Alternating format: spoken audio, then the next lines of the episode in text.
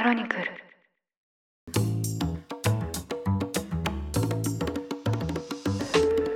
おはようございます。2023年12月10日日曜日。ニュースコネクトパーソナリティの野村貴文です。この番組では平日毎朝5分間で世界のメガトレンドがかかるニュースを解説しています。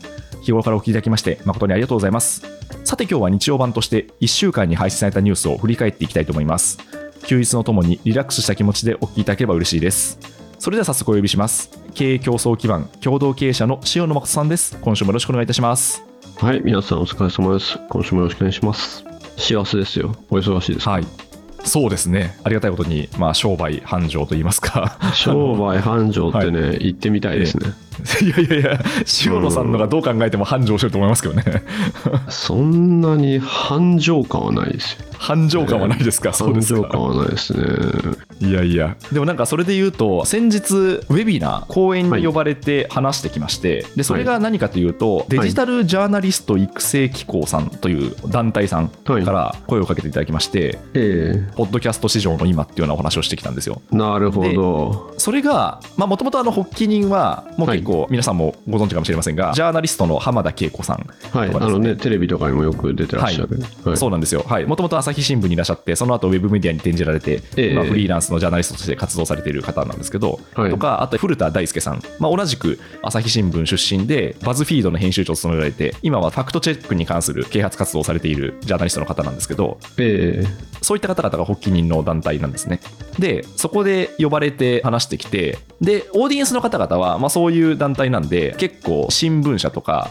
テレビ局にお勤めの方々がオーディエンスとしていらっしゃって、まあそういった方々に、ポッドキャストは今熱いですよって話をさせてもらいましたね。つい先週。業界人相手に、そうですね、はい。やっぱりそこ、業界人の格好で行かれたんですか？はい。私がよく着ている黒い服を着ていきましたけど、ああ、そうですか。ちょっとええ、薄く色の入ったはい。サングラスとかで行っていただきたかったですね。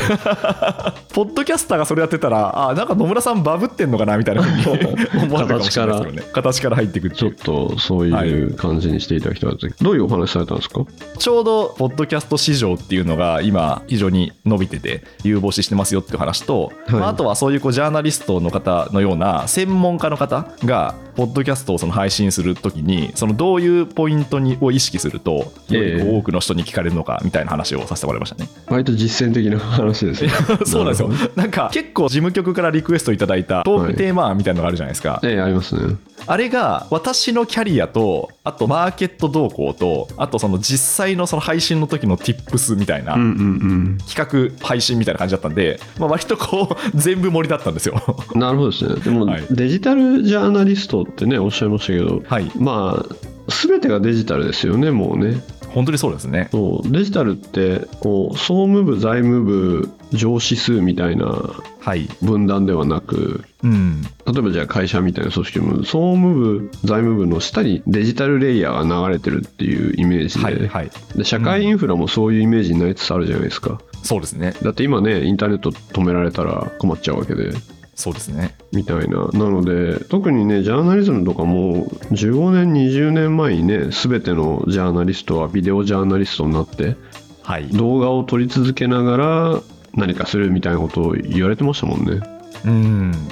もう15年前の言葉なんですね。そうですねで、実際に特にアメリカ、海外ではもうビデオ当たり前になってますもんね。ビデオプラステキストですよねはい。そうですよね。んそうでもねあんまりやっぱりそういうのと自分は関係ないと思ってた人はねあんまやっぱり変わらなかったですよね、うん。そうですね。うんまあちょっと2023年の今からそのどういうふうに変わっていくのかってことですけどね。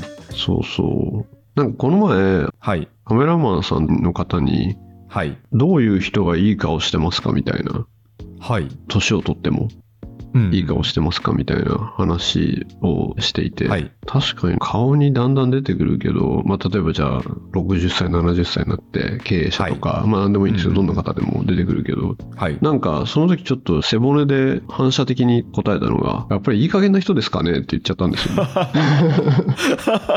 そうですか。いい顔してるのは。うん。やっぱりなんか割とこう、はい。い、い加減な人はいろんなものを気にせずはい。にいくんじゃないかなみたいな、そ それは何故なんですか？その柔軟性が高いってことですか？いい加減な人だと。あやっぱりそうじゃないですかね。はい。人の感情、自分の感情にそこまで惑わされずに、うんうんでもなんかいい感じにいるみたいな。はい。うん。だからこう思い詰めるとね、シワになっちゃうから。そうですね。確かに。だからまあそれくらいの方が、まあ、さっきのそのデジタルジャーナリズムじゃないですけど、もともと持っていたスキルセットから、ほいっとこう横に行けるってことなんですかね。そうですね。あとはなんかそんなこと適当なこと言っちゃった後に、でも、はいまあ。男女差もすごいあるなと思って、うん。まあ、どう考えてもね、段階、60歳オーバー段階の世代とか、はい。まあ実際にはね、めちゃくちゃ女性の方が元気ですからね。ああ、そうですよね実。際問題は。はい。まあ特にそのご高齢になっていくと、よく言われるのは、奥様に先立たれた旦那さんってその後弱るんですけど、ええ旦那さんに先立たれた奥さんってその後元気になるみたいな話は それはもうなんか典型例としてね、典型例ね語り継がれるものですけども、はいそうでねまあでもね、実際そうなんならしょうがないみたいな。ええええそして段階といえば、段階といえば、はい、今日塩野さんが作詞として参加された 新曲ですね。ハルト道前さんの新曲段階が今日終わった後に流しますので楽しみですね。そんなに参加してないんですけども、私は。ただ、まあ、そうなんですね。はい。60オーバーみたいな段階、だから60とか70ですね、はい。のおばあちゃんの曲なんですよ。はい。はい。そうです、そね。のおばあちゃんをはい題材にした曲ってあんまりないと思うんですけども、思いますね。そこは、はい、トラックメーカーという作曲家のハルト・道前さんってね、前もはい押し越えて純愛でコラボさせていただいた方が、はい。おばあちゃんの曲作りたいってなってうんですね、うんうん。作ったっていう曲なんで、ちょっと最後に聴いていただいて、でも、まあ、なんていうかな、耳に残るいい曲ではありますね。そうですね。はい。はい。あ、聞かれましたよね。もちろんもちろん。はサビ結構頭に残ってますね。い。はい。そうなんですよね。なんかちょっと、It's My Life 感があるんですよね。そう確かにね、そうかもしれないですね。はい。なんでまあまあ、本当百聞は一見にしかずと言いますか、ぜはいひ聞いていただければと思います。すいません。はい最後の方でよろしくお願いします。はい。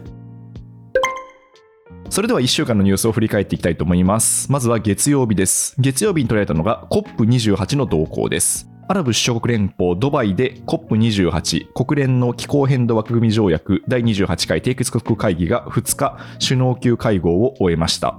で、この COP28 では再生可能エネルギーの拡大や化石燃料の段階的廃止、削減について話し合われましたが、特に化石燃料をめぐっては各国のスタンスの違いが浮き彫りになりました。で、例えばその国連のグテレス事務総長は各国に対してですね、化石燃料の段階的廃止を訴えたんですけど、日本のスタンスは少し違っていまして、岸田首相は新規の石炭火力発電所の建設は終了するとしたものの、稼働中の石炭火力発電所の廃止については明言を避けました。で、その中で、えっと、フランスのマクロン大統領は演説で、二酸化炭素排出量の多い石炭への投資は非常に馬鹿げたことだとコメントしまして、事実上日本にプレッシャーをかけた格好です。はい、ということで、このですね、石炭火力発電に関するですね、まあ、議論もあったんですけど、まあ、この COP28、これについてはどうご覧になりましたでしょうか？今ね、一連おっしゃっていただいたところで、まあ、日本の難しさを真面目に、これが難しいですねっていうお伝えすると、まあ、例えば世界の環境団体からね、日本はいつもなんか怒られて、はい。で、化石賞とかね、頂戴したりとかね。そうですね、名誉あるのか分かんないですけど、その賞をうんいただきましたね。はい。で、ただ日本の石炭とか LNG 周りって、はい。本当に CO2 排出量を減らす努力はし続けてますよと。ますけど、やっぱり使ってますよねって言われていて。で、ファクトで言うと、やっぱり世界の二酸化炭素 CO2 の排出量って、一番は中国で3割。はい。で、まあ、なので中国30%、アメリカ10%ちょい、で、足してインドで、で、中国、アメリカ、インドで、まあ、世界の半分。うん。で、日本って3%ぐらいなんですよね。はいはい。まあ、大きいといえば大きい。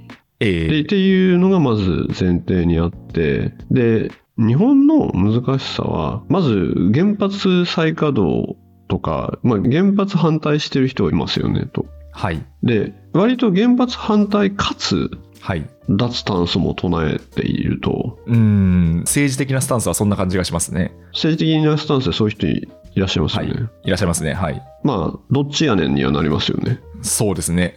うんまあ、原発がダメで、そのオプションとして今、有力なのは火力発電になりますもんね、そうすると。そうですね。なので、これって結局、原発も火力もダメって、だから石炭、LNG、原発、原子力、はい全部ダメですよっていうのと一緒なんですね。そうですね。脱炭素、かつ原発反対、はい原発反対、かつ脱炭素ということは。うん。そうすると、あれ？我々は何で電気を得たらいいんですか？っていうにはなってしまう。そうですね。まあその再エネでじゃあ賄えるかって言ったら全然そんだけのカバーはできないですもんね。できないですね。ええ再エネはこれも大事な点で、地理的条件が非常にあるので、はいはい。風吹きますかとか。ええなので、地理的条件で規定されてしまって、うん。フルポテンシャル開発したとしても、はいはいで。そういう意味では全然間に合わないけど頑張り中っていううん。ところなので、脱炭素で原発も反対ですとっていう難しさがあってでそうすると先ほどのフランスのお話ありましたけども、はい。フランスって原発7割なんですよね。うん。すごい数ですね。それはまあ石炭、化石燃料やってないですねなぜならあなたは全部原発ですもんねっていう、うん。まあ、感じの人に言われてるっていう。はいはいはい。うんで原子力発電ってアメリカでさえまあ2割ぐらいなんですよねはいはいだ。からフランスの方がだいぶ大きくてうん。なのでそうするとやっぱりねずっとやってる柏崎の原発とかのはい。柏崎の再稼働云々とかいうところがまたこれがね政治的な話になって、え先ほどのに戻っちゃうっていううん、確かに。まあそうですね。なんかロジカルに考えると、火力がダメだとしたら、まあ原子力っていうことになるんじゃないかなとは思うんですけど。そうですねなのではい原発は通常時はまあクリーンといえばクリーンだけれども、えやっぱり我々は東日本大震災でひどい目に遭ってるのでえ、そうですね。そういうことが起こりうると、なおかええつそういうことが継続しうるということを知ってしまっているんで、はい。そこを、まあ、ある意味感情的に超えられない部分って当然あるとええいうのが続いていて、で、まあ、少し違う話をすると、はい。ここからはやっぱり政府への信頼なんですよね。うん。だから政府への信頼っていうものがもしあるならば核廃棄物というものもどうにか処理できるんですよみたいなはい。でそれはそうですねって思うみたいな信頼って、まあ醸成可能といえば可能はい。まあそういう意味では例えばフィンランドの核廃棄物処理場オンカロって言いますけどええ地下420メートル掘ってうん。そこに核廃棄物を置いてるんですよねはいはいはい。でそれって次誰かが開けちゃうかもみたいのが10万年後を想定しててはいはいはい。でその頃になったら多分えこれ宝物とか言ったら開けちゃう人いるかもしれないから、まあ本当にそうですよね。えーだから言葉じゃなくてどうやって書こうかなとかはいはい。ええまあ10万年後だと、あの現在使われてる文字は読めなくなってる可能性高いですもんえね。ーだからそういうことを真面目に考えた末のものでええ10万年後でですねみたいなうん。話をちゃんとしてやってるっていうんですかねはいはいはい。そういうのって別にそのフィンランドのオンカルは素晴らしいって私は言わないんですけどはい。そういうコンセンサスってね我が国って取れんのかなみたいなそうですね。うん確かに、まあ、こう最終処理をどうするのかっていう話と、まあ、あとあれですよね、その本当にこう今だけじゃなくて、核廃棄物が影響がなくなるその10万年後まで見据えて議論してるっていうところが、まあそ、そんな議論はしてない感じがしますよね。そうですね、ええうんだからそういう意味で先ほどお伝えした、まあ、ある種の感情的な矛盾の中ではい。原発も嫌だし脱炭素もしたいしっていうのは真面目にこうテーブルの上に置いてやらないといけないなと思いますね。そうですね。はいはい。続いて火曜日です。火曜日に捉えたのがイスラエルとガザの情勢です。イスラエル軍は1日、ガザ地区への攻撃再開を発表しました。現在も攻撃は続いていまして、1日以降の死者数は300人を超えまして、負傷者は600人以上に上るということです。で、先月24日から戦闘休止期間が続いたんですけど、当初は4日間だったところ、2日間の延長、そして先月30日にはさらに1日の延長で合意されました。ただ、その期限が過ぎた1日の午後2時過ぎ、イスラエルのネタニヤフ首相が、ハマスが戦闘休止の条件に違反したと声明を発表しまして、攻撃再開を表明しました。で、ここ数日ですね、カタールやエジプトなど関係国の仲介を経て、停戦交渉が進めてきたんですけど、それは不調に終わりまして、戦闘休止は7日間で終了しました。はい、ということで、一時的に戦闘休止が起きたんですけど、再び再開してしまったというニュースですね。これについてはどうご覧になってますでしょうか？まさに前回お話しさせていただいたようにはい。ハマスが10月7日にイスラエルを襲撃してうん。殺害したその10倍が今なくなっているはい。っていう均衡性が問われるですよねと。はい。でそれでまあ一旦戦闘が休止されたんですけども、まあ、両者とも合意が履行されなかったっていう主張をしていて、はい。まあ、例えばじゃあハマス側は人質の女性全員を解放っていうのをやんなかったよねとか逆にイスラエル側は、まあ、ガザの燃料持ち込みを許可しなかったよねとかはい。いうことでまた再開した瞬間に人々がまた亡くなられててうんでこれで人が亡くなって何人ですけども当たり前ですけども人はその何人じゃないですからねうーん、本当にそうですね。うん一人一人のね当然に命で多くの子供が亡くなってるんでただまあこれはいろんなね指揮者の話なんかも総合してもまあ私もそう思いますけどまあこれは終わらないですよね。うーん。やっぱりそのイスラエル自身ネタニヤフ氏も人質解放そしてまあハマスの排除。はい。あとイスラエル人にとってガザが二度と脅威にならないっていうのを目標に設定しちゃったんでええ。それをミッションコンプリートっていうのってどういうふうに言うんだっていうそうですね。のがずっとあるので、うん。そこが極めて厳しいですよね。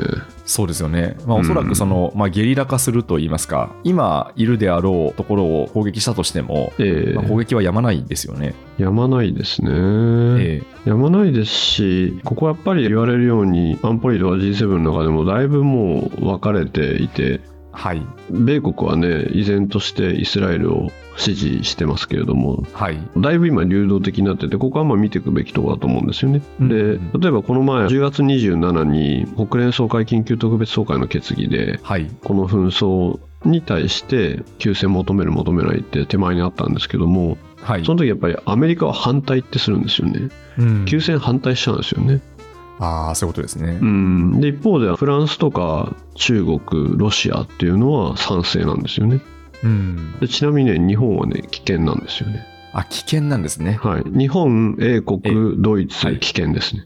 ああ、じゃあもうそこはスタンスを示さなかったということなんですね。そうですね。なので、こういうふうに、まあ、例えば国連安保理常任理事国に関しても全部異なってますし、うん。スタンスを示さない日本、そしてまあ非常にも難しい立場のドイツええなんかもあるので、まあ、ドイツはね、やっぱりユダヤ人支持というものが、ある意味すごい正当性を持ってるんで、ええそうですね。歴史上。はい。えーなので、ここら辺の大国たちも揺れ動いてるんで、まだまだ揺れると思いますね。そうですね。はい。はい。続いて水曜日です。水曜日に捉えたのが朝鮮半島の出生率の動向です。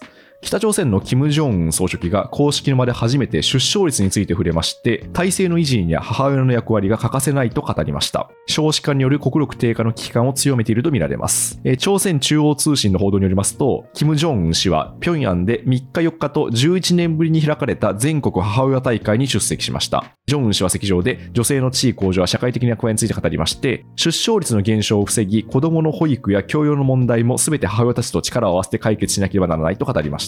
で、韓国統一省の分析によりますと、北朝鮮の出生率を1.8程度と推定していますが、人口の維持に必要な2.0を下回っているとされています。で、お隣韓国はさらに少子化問題が深刻でして、韓国統計庁が11月末に発表した9月の人口動向によりますと、合計特殊出生率は0.7になりました。これは昨年の同じ時期に比べて0.1減りまして、過去最低タイです。で今後、史上初めて0.6台に下がる可能性があると政府は見込んでいます。ちなみに日本の最新統計は合計特殊出生率は1.26です。はい。ということで、まあ、出生率の低下、しかも韓国のこの0.7っていうのは極めて深刻だなというふうに思うんですけど、このあたりについてはどうご覧になってますでしょうか？これ、母親大会の映像はちょっと面白かったですよね。はいはいはい。金正恩総書記がはい。母親について幹部の演説っていうか話を聞いて、はい。泣いてハンカチでこう目を拭っているっていう場面が放送されてて、やべえ、ママのこと思ったら泣いちゃったよって一瞬思ったんですよね。あえ絵面としてなかなかだなってはいはいいうことでしたね、母親大会。あ、本当だ。ハンカチで涙を拭うシーンがありますね。で、これを。出したっていうことは当然に出していい映像なわけじゃないですか。そういうことですね。まあメッセージがそこには込められてますよね。だからママのことを思って泣いちゃう総書記出していい問題っていう。ああ。イメージ戦略上、OK なんですね、これね。OK ってこと、当局は OK というふうに判断したということですね。これは別になんかはい強い将軍様とこれは両立するんだなっていうね。そうですね。うん。やっぱあれなんですかね。お母さんに対してはこう情を持っている将軍様っていう像が像でいいんですね。てことすごいギャングスタラッパーがはい。いつもひどいなんか街も痩せとか歌ってんのに、はいはいはい。ママのことをラップするときは泣いちゃうみたいな。確かに。よくなんか、ママに感謝みたいなこと言ってます？よね。そうそうそうそうそう。えだそれでいいんだなっていうのがまずえ。そうですね。そうですね。はい。どうなんでしょうね。でももう本当にね、そもそもの経済状況が悪すぎちゃって、はい。うん、全然北朝鮮の、ね、中のことはわからないですけども、はい。それは普通に愛国心が子供をね、作ることなんだって言われてはも経済的に無理ですよねっていうまあ、本当にそうですよね。気がいたしますけどね。ええ。うん。結構日本でもよく経済的な理由で、ええまあ、そもそもその結婚ができないであるとか、まあ、結婚したとしても子供が設けられないっていうことも結構問題になってますけど、まあ、その韓国のこの0.7っていうのがやっぱり結構経済的な理由っていうのが大きそうですよね。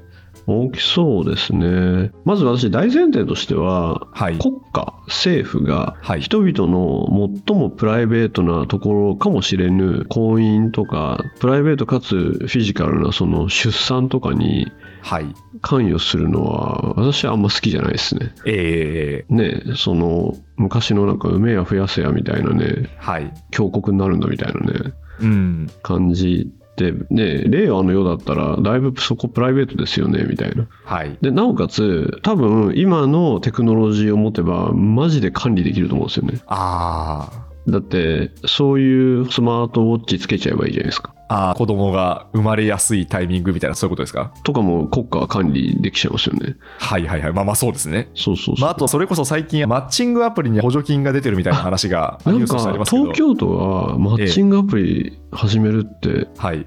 なんかニュース見て一瞬え何これ？虚構新聞と思ったら本当でしたよね。本当ですね。ええあれ、普通にファクトになってるんですけど、ええまあ、それこそその管理するで言うと、マッチング率が高そうな人をその AI で 結びつけるみたいなことも別に国がやろうと思ったらできちゃうわけですもんね。できますできます。まあ、だから政府のマッチングアプリとはい。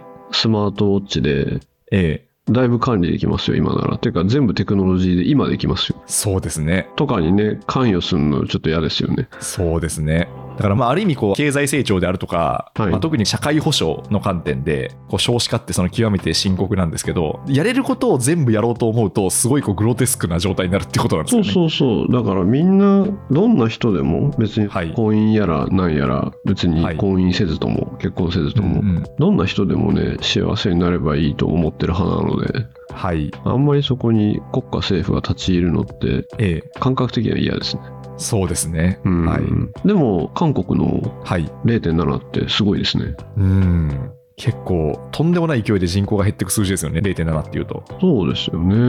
でもなんかね、言われるのはやっぱりね、経済的な話ですよね。はい。でなおかつ、まあ、日本に近しいと思うんですけどもそのはい文化的に男性がね女性に対してええ自分はこれだけ経済力があってお家も買えるんですよとか言わないといけないような文化的背景があるんじゃないかっていうのも言われてますよね。そうですね。はい。まあ、やっぱり、ある程度のその年収がないと、そもそも結婚するこう土俵に上がれないっていう話と、まあ、あとは、まあ、韓国だとその受験文化がかなり熾烈だと思うんですけど、ええその子供ができた時の教育費の問題とか、まあ、そのあたりが日本以上にそういうふうにこう子供を作ることをこう及び腰にさせてしまってるってことでしょうね。そうですね。うん、やっぱり経済的背景ですよね。そうするとね、はい。どこを直すかっていうと、はいそこの経済的な背景からですよね。そうですね。はい。うん思います。私、あの少子化対策は経済問題だなっていうのはすごい思いますね。あそうですね。はい、はいそう思います。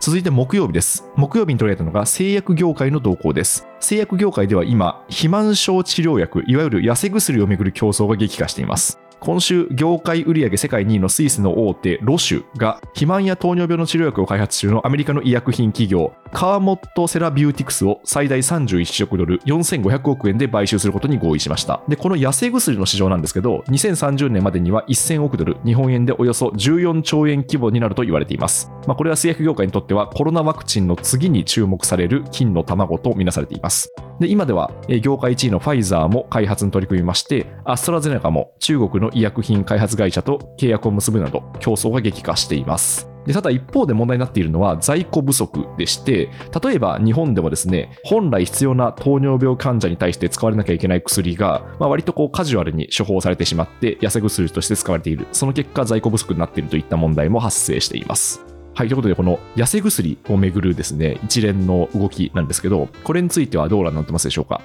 いやこれねインスタかける痩せ薬とかまあまあ最悪だなと思ってて、はいはい。今やっぱりインスタ TikTok とかに代表される短尺動画を、まあ、ティーネイジャーが見まくってはい。でそれによって自分のまあ外見に対してのはい。劣等感とかで、まあ、うつ状態になるっていうのがもう優位に増えまくってるじゃないですか。はい。本当にそうですね。えーでそこに対してある種のね商業的な動きとして、まあ、本来糖尿病の治療薬で体重減少ってただの副作用だったんですねはい。っていうものだったけどあこれ痩せますねっていうことで使われた原料薬として使われてるウゴーピーみたいなやつってめちゃくちゃパワーありますよねうーん、そうですね。うん、SNS って、まあ、とにかくこう、そういうイメージを増幅させるん。で、え別に健康体というか、痩せる必要がない方まで、あ、もっと痩せなきゃみたいな風に思わせてしまいますよね。そこの部分ですよね。だからそこをカウンセラーとかいい大人がしっかりしないと、ね、おっしゃるようにもっと痩せたいみたいな。話になったりしますし、一方でね、私は結構この痩せたいとか整形したい、こういう風になりたいみたいのって割と良いと思ってて、あ、そうですか。はい。どうです？内面ってめちゃくちゃ外見に影響されません？ああ、そうですね。はい。それはわかります、わかります。うんいやなんか私は多分痩せ薬が必要ない傷ついた日本兵みたいな貧弱さなんですけど、いやいやいやいや、えーシロさん、もう体型ずっと維持されてますからね。もうなんすかね例えばすごい大きな人に電車の中とかでドカーンとかよくされますけどはい。それってなんかそのフィジカルを持ったはい。人の個性だと思うんですよね。うん。うん、だってそれは多分自分はぶつかってもはい。こう痩せっぽっちに対しては勝てるっていうのがあるじゃないですか。まあまあまあ、そうですね。物理として勝てるってね理としてみたいな、はでもそういう物理とか見た目とかってはい。内面を作ってきますよねそうですね。だからよく言われるのは、筋トレは全てを解決するって言葉ありますよね。あそれはおっしゃる通りではい。筋トレによる自信とか自己肯定とか、はいあと筋トレって計算ドリル同様に一応やればやるほどちゃんとこうなんですかね正比例関係にあるからはい。そうですね。うんなんかこう恋愛みたいにすごい好きって言ったら死ねって言われたりしないっていうそうですね。複雑性がだからあんま高くないってことですよね。ちゃんとした比例関係にあはい比例関係があって。はい。うんなので努力がちゃんと出るとうん。自己肯定感上がるみたいなそうですね。と同様にこういう風になりたいって思ってる人がじゃあメイクされたりはい。整形されたり痩せたり太ったり筋トレしたりって内面に対する影響を与えられるんではい。はい。それでなりたいものがあると生きる力になるんではい。いいなとは思うんですけどもうん。それのちょっと難しいバージョンとして SNS 見てええそのままこう原料薬クリックしちゃうみたいな、はい。うんそっか。だから、増幅装置と、まあ、安易な手段ってあえて言っちゃいますけど、それが、もう本当こう全部横に繋がってるわけですよね。一つのところにあったら、そりゃ、ええクリックしますよね。しますねなんかイーロン・マスクが「ウゴーピーいいよ」って言ったら、はいここをクリックって書いてあったらしちゃいますもんねしちゃいますよね。そういうことですよね。そうそうそうだからもともとはなんかそれって、そのアクセスがそもそもすごい大変だったんだけど、今もう全部一緒くたになってるってことですよね。そうそうそうワンストップ SNS 空間上で、ワンストップでできちゃうってことですもんね。なっててええいやもしかしたらその後のこれね報道によればこの原料薬の副作用は吐き気下痢便秘であとは一番やばいのは膵炎膵臓がだいぶダメージを与えられる可能性があるんですけど、え副作用が出たらこちらへまでなんかワンストップになりそうですもんね。えいや、それは非常にディストピアな感じがしますね。ですよね。だからやっぱりなんかある種の異常な、先ほどなんかまあ安易なっていうか、異常な効率性は、はい。最後ちょっっとグロテスクですよね。そうですね。いやー、それ、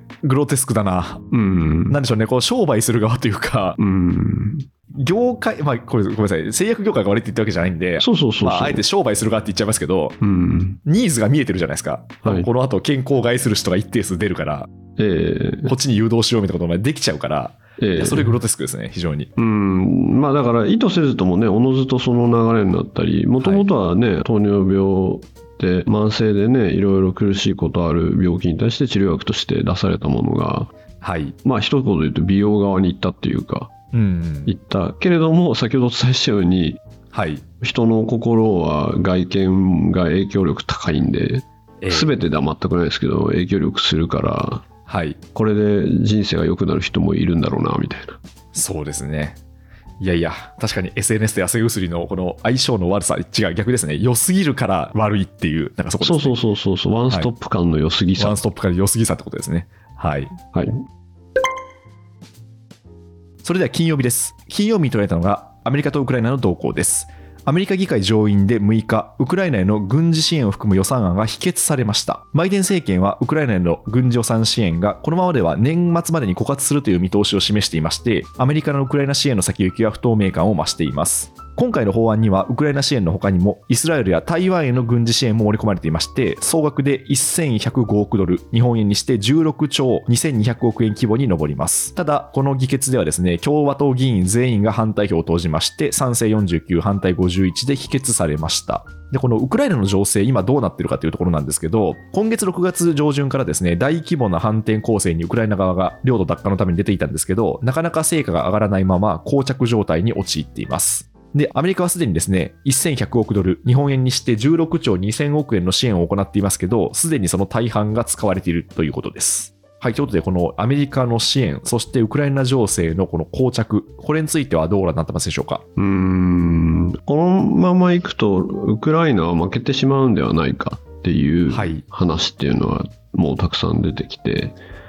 でこの手のアメリカの動きを見るといつも思い出す言葉がですねアメリカ自体が病人なのに他の病人の面倒を見ることはできないってやつなんですよねうん。例えばじゃあ中の分断もありますしええ大体政府予算の問題もありますしはい。それなのに他の遠い国の面倒を見るのかってもう別に我々は世界の警察官じゃないはずなのにみたいなはい。でずっとそれで揺れてるじゃないですかそうですね。うんでも時刻を病人と認識してるんだったらやっぱり助けに行けないですしうん。どれくらいの自国のリスクなのかみたいな話になりますけどもじゃあこれをじゃあ日本とかの立場から見て仮説の連続でしかないんですけどもはい。アメリカがウクライナ支援をやめると。で、やめた時に、おそらく、じゃあプーチン氏は勝利って呼ぶかもしれないですけども、はい。現状の武力による侵略によって、領土を獲得したロシアという国が、そのままの状態で凍結される。それはもう領土の獲得ではないか。はい。っていう状態になって、ある種そこが凍結されると。で、小競り合いがありながらも凍結されて、その領土っていうのはウクライナに戻ってこない。うんという状況を見たときに、まあそれは仕方なかったんだって西側が心の傷を負いながらも思って、そうすると、ロシア的なる独裁主義、権威主義国家が、あ、領土って取れるんだって思って、うん。方々で小さいのから大きいのから、そういう小競り合いが出てきて、はい。特にアメリカみたいなスーパーパワーが本気で最後までやることはないって思うっていうえでそうするとあこれ領土取られることがあるから自衛しなきゃってー、はい。いうことで他の中小国含めて、まあ、もちろんその軍事的アライアンスもありますけどもうん基本的には自衛ということで、まあ、軍備を増強していくみたいなことがいいことなのか。うん。本当にそうですね。うん、でそうするとあれですよ前回のキッシンジャー氏の言ったはい。不正義の秩序うん。と秩序のない正義はい。みたいのでどれが秩序でどれが正義なのかうん。なっちゃいますよね。そうですね。うん、まあ、そうするとやっぱり成功パターン、進行して領土が取れちゃいましたっていう事例を作ってはいけないってことですよね。いけないですね。ええそれをまた可能ですってなると今までの、じゃあ第一次世界大戦第二次世界大戦を経てうん。でじゃあイラクであれアフガンであれといろいろ血が流れた後一応こういう秩序で出て、まあ、みんなが思ってやってるのがまた違う崩れ方をするうん。ことがいいのかっていうそうするとやっぱり野心的な国は勝つっていうですねそうなっちゃいますよねう。んうん。で実際南米とかねいっぱい起きると思いますよ、うん、今まさにベネズエラがそ隣国ガイアナの領土をここうちのものっていうなんか国民投票があの95%賛成みたいなそんなようなニュース出てますもんね。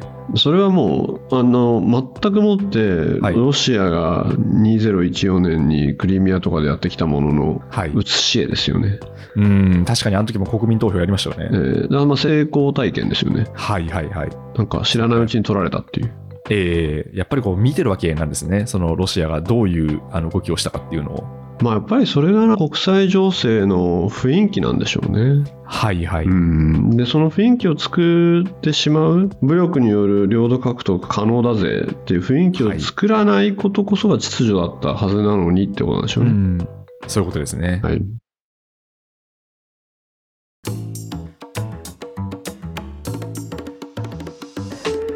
いうことで今週1週間を振り返ってきました。では今週の DJ コーナーお願いしてもよろしいでしょうか？はい、またちょっとテイストを変えてですねはい。寒い夜にちょっとソウルフルな感じでですねはいはいはい。ソウルフルだったりちょっとゴスペル感があったりとかですね、はい。あ、すごい、なんか、うんクリスマス感が出てきましたね。そうねここでねハイトーンのガールズポップとかじゃなくてですねはい。これもまあもう超有名な曲になりつつなんですけどもはい。ジェイコブ・コリアっていう方がいてですね、でこの人はですね、まあ、グラミーのノミネートとか受賞とかもうめちゃくちゃあるんですけどもはい。一人で何でも楽器ができちゃうんですねまずうん。マルチプイ。レイヤーっていうんですかねはい。だから自分で何でも演奏して後でくっつけるみたいなのもできちゃうし、えー、はい。自分の声でいろいろ歌ってくっつけるとかもやっちゃうしみたいなうんで。そういうなんかそれこそマサチューセッツ工科大学とかが協力してはい。一人でプレイできるマシン作っちゃうとか。うん。まあ、そう。いうのでも有名なんですけどもでその人が、い。まあ、いろんなアーティストと呼んでコラボした曲ではい。「Witness Me」っていう曲なんですけども、ジェイコブ・コリアンの「Witness Me」っていうやつでこれはねはい。野村さんがねこうねお子さんとかの寝顔を見ながらね聴いてほしいですね、すごい具体的シ具体ーンが。的具体的。あそうなんですね。うん。はい。そういうシーンですね、え、あれですか？子供に対する愛が芽生えてくるような、そんな感じなんですか？まあそうっすねはい。ちょっとやってほしいですねそれはわかりました。やってみます。はい ちょっと今、体調、子供ですね。保育園で風邪を拾ってきちゃって熱が出てますけど。ああまあそうですねちょっとお大事にですけれども、はいまあなんていうかやっぱりちょっと寒い時に、はいうんソウル感あるというですかですねわかりました。でまあ、はいやってるアーティストもみんなめちゃうまいんで、うんうん。はい、っていうのが1曲目、はい。はい。「Witness Me」ですね。でそんな中ですね。はい。今コロナ以降ですね。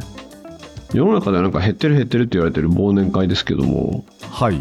一応忘年会とか皆さん出てらっしゃるのかなと思ってああ、まあシーズンとしてはそうですシーズ。ンとしてでそこに対してですね、アンサーソングはい。はい、曲名がね「終電で帰ります え、そんな歌があるんですか」ありますありますへえ。でここでね何度も登場させていただいてるあはいはいはい。「夜な夜なウィーケンダーズヨナのウェイクアナーズ、はい。何度も登場しますね。」はい、先日クリスマスソングも出されてそれもええ、ええ。好調らしいんですけどもここははいあえて終電で帰ります、うん。確かに。これでいい曲ですよ。いい曲ですね。えしかもあれなんですね、今、ググったんですけど、ミュージックビデオにお笑いコンビのシソンヌの長谷川さんが登場していたり、みたいあなそうそう感じなんですね。そう。そう、はい。えーこれをねちゃんと聞いて帰らないと。確かに。歌詞がいいんですよなんか。うん。なんで終電で帰るかっていう説明が良くて。ですねあそうなんですね、そういうのも盛り込まれてるんですね。みたいな、えちなみにいろいろね忘年会とかで若い方なんか本当ははい。このね上司と行きたくないなとかね残業代出んのかなとかねいろいろ思いながら行かれてると思うんですけども、うんちょっともうここで帰らせていただきますみたいな時に「え何、はいお前もう帰っちゃうの?」って言われたら「あごめんなさいちょっと宗教上の理由で帰らないといけなくて」って皆さん言った方がいいですよ それ言い訳にした方がいいんですか？あそうなんだってみんな言うからなるほど。はいそうそういやいや、そうですか。終電で帰る歌ですね、はいそれが。で次がですねはい。終電で帰る後ははい。これまたソウルフルなでこれもうみんな知ってるはい。セクシーでソウルフルな曲ですけども「Leave the Door Open」ですね、これもうねブルーノ・マーズなんでみんな聞いてると思うんですけど、リーブ・ザ・ドア・オープンまあなんかテイストはね古いんですけどもめちゃうまいっていうか、今っぽいやつで、ブルーノ・マーズ皆さんの曲でリーブ・ザ・ドア・オープン、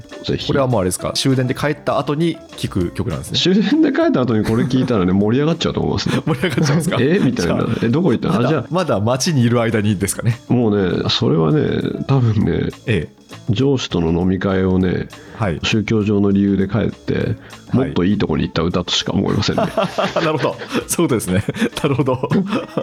さらに楽しい場所へ。さらに楽しい場所へ。上司との飲み会をサボって友人との飲み会に行くみたいなそんな感じです、ね、みたいな感じです。はい。はい。わかりました。いやいや、ありがとうございます。ということで、今回3曲、まあ、はい。非常にこう、年の瀬にふさわしい、曲をいただきました。はい、ありがとうございます。で、あれですね、まあ、4曲目といいますか、この後流すのが段階ですね。段階を聞いていただき、はい、皆さんどうぞごゆっくりソウルフル段階でお過ごしいただければと思います。それはマッチするんですかね？どうなんでしょう？か。大丈夫です。はい、わかりました。ということで、経営競争基盤共同経営者の塩野真さんでした。塩野さん、今週もありがとうございました。ありがとうございました。どうぞごゆっくりお過ごしください。ニュースコネクトお相手は野村貴文でした。番組の感想は、ハッシュタグ、カタカナでニュースコネクトとつけて X に投稿ください。もしこの番組が気に入っていただけましたら、ぜひフォローいただけますと嬉しいです。それでは、この後、塩野さんが作詞家として参加された、春と同然さんの新曲、段階を配信させていただきます。それでは、良い週末をお過ごしください。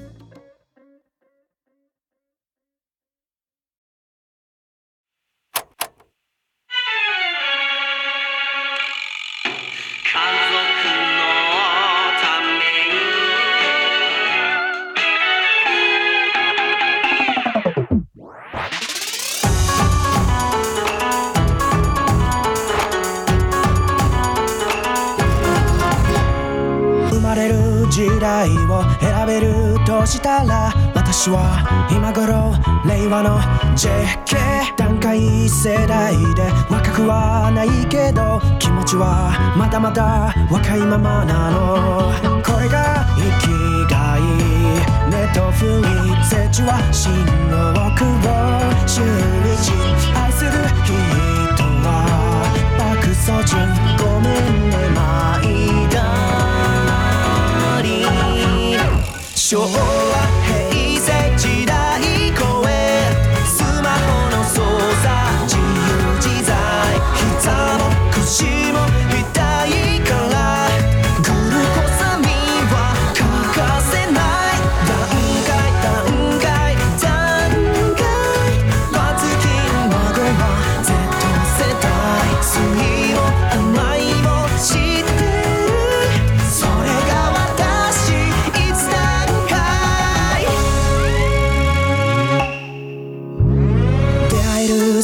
姿を選べるとしたら私は今頃小顔でデカめブルベやイエベはわからないけれども中身はまだまだ不安なままなの彼に会いたい今でも記憶は高校生制服会いたい人との同窓会会いたい毎だ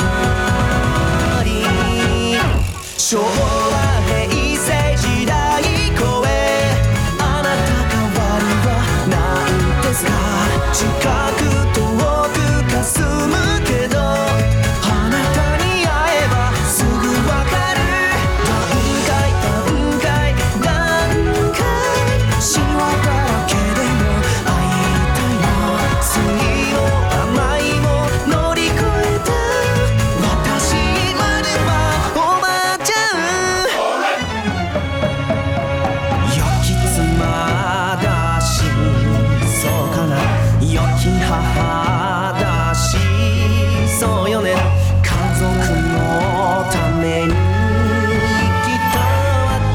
の人生。昭和平成時代超えスマホ入力フリックよ。入りゆくのソウルまで。言葉の壁も乗り越え。段階段階。